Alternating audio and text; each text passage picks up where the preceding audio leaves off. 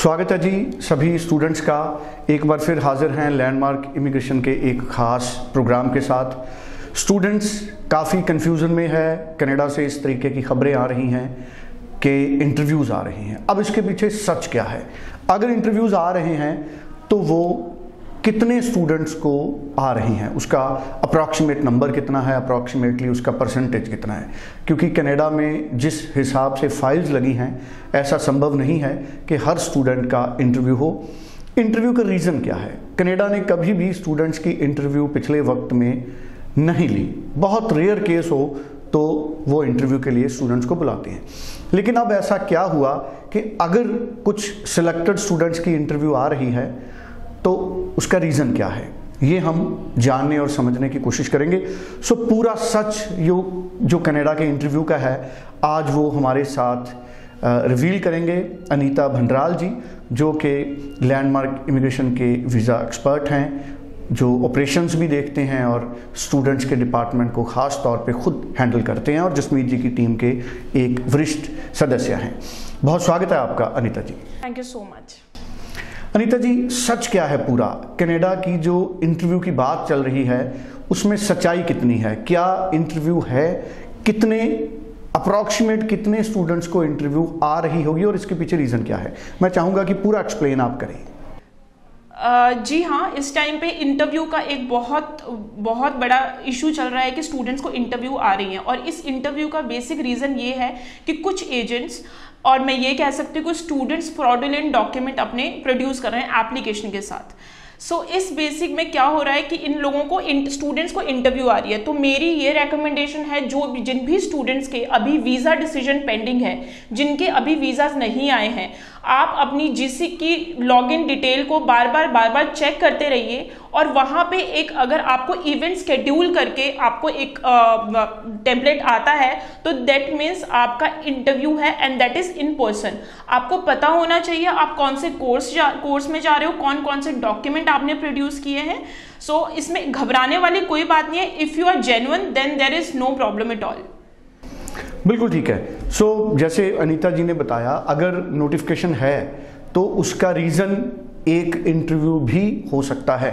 उसके अलावा भी कई तरह के नोटिफिकेशन आते हैं। और किसी भी आप जो जेनुअन कंसल्टेंट है, अगर आपकी फ़ाइल जेनुअन कंसल्टेंट के ज़रिए आपने प्रोसीड की है तो मुझे लगता है फिर इतनी घबराने की बात नहीं है, क्योंकि जो ऑर्गेनाइज्ड कंपनी है या ऑर्गेनाइज्ड कंसल्टेंट है, वो लगातार इस चीज़ को मोनिटर करते हैं।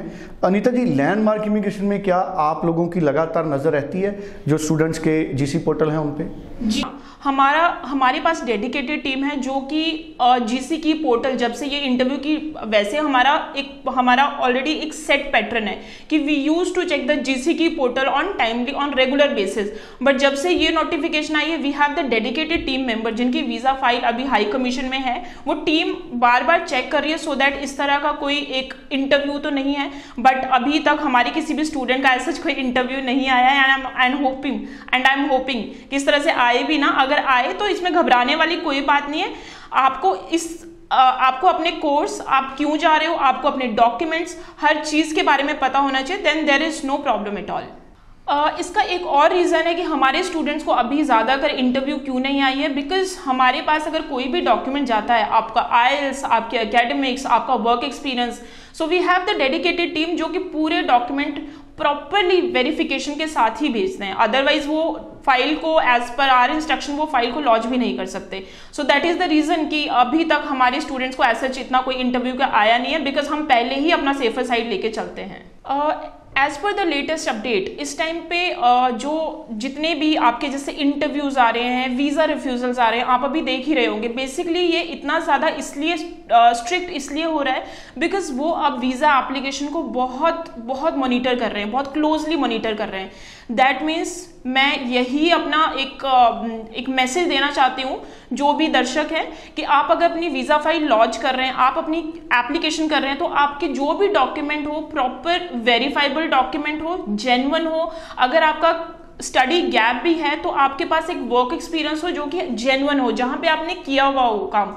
बिकॉज़ अगर मैं एक बात करती हूँ स्टूडेंट ने ग्रेजुएशन किया है 2017 में। लोग कहते हैं 2017 के बाद स्टूडेंट ने कुछ भी नहीं किया but to be very honest ऐसा होता नहीं है, ठीक है? किसी ने कहीं जगह पे एक महीना काम किया है या पाँच छः महीने काम किए एक वो ब्रेक्स में भी होता है। तो देर इज़ नो वरी अब ऐसा नहीं है कि आप ये कि तीन से चार साल का एक्सपीरियंस इकट्ठा बनवा के वो अगेन आपका फेक में कंसीडर होगा। जो आपने किया है, वो आप प्रॉपर डॉक्यूमेंटेशन लगा दीजिए, ठीक है? एक वो कहने में भी आता है कि झूठ अगर बोलोगे ना, उसको आप घुमा घुमा के आपको उसको एक्सप्लेन करना पड़ेगा। लेकिन जो सच होगा, वो भले ब्रेक्स में भी होगा, टुकड़ों में भी होगा, लेकिन सच सच है।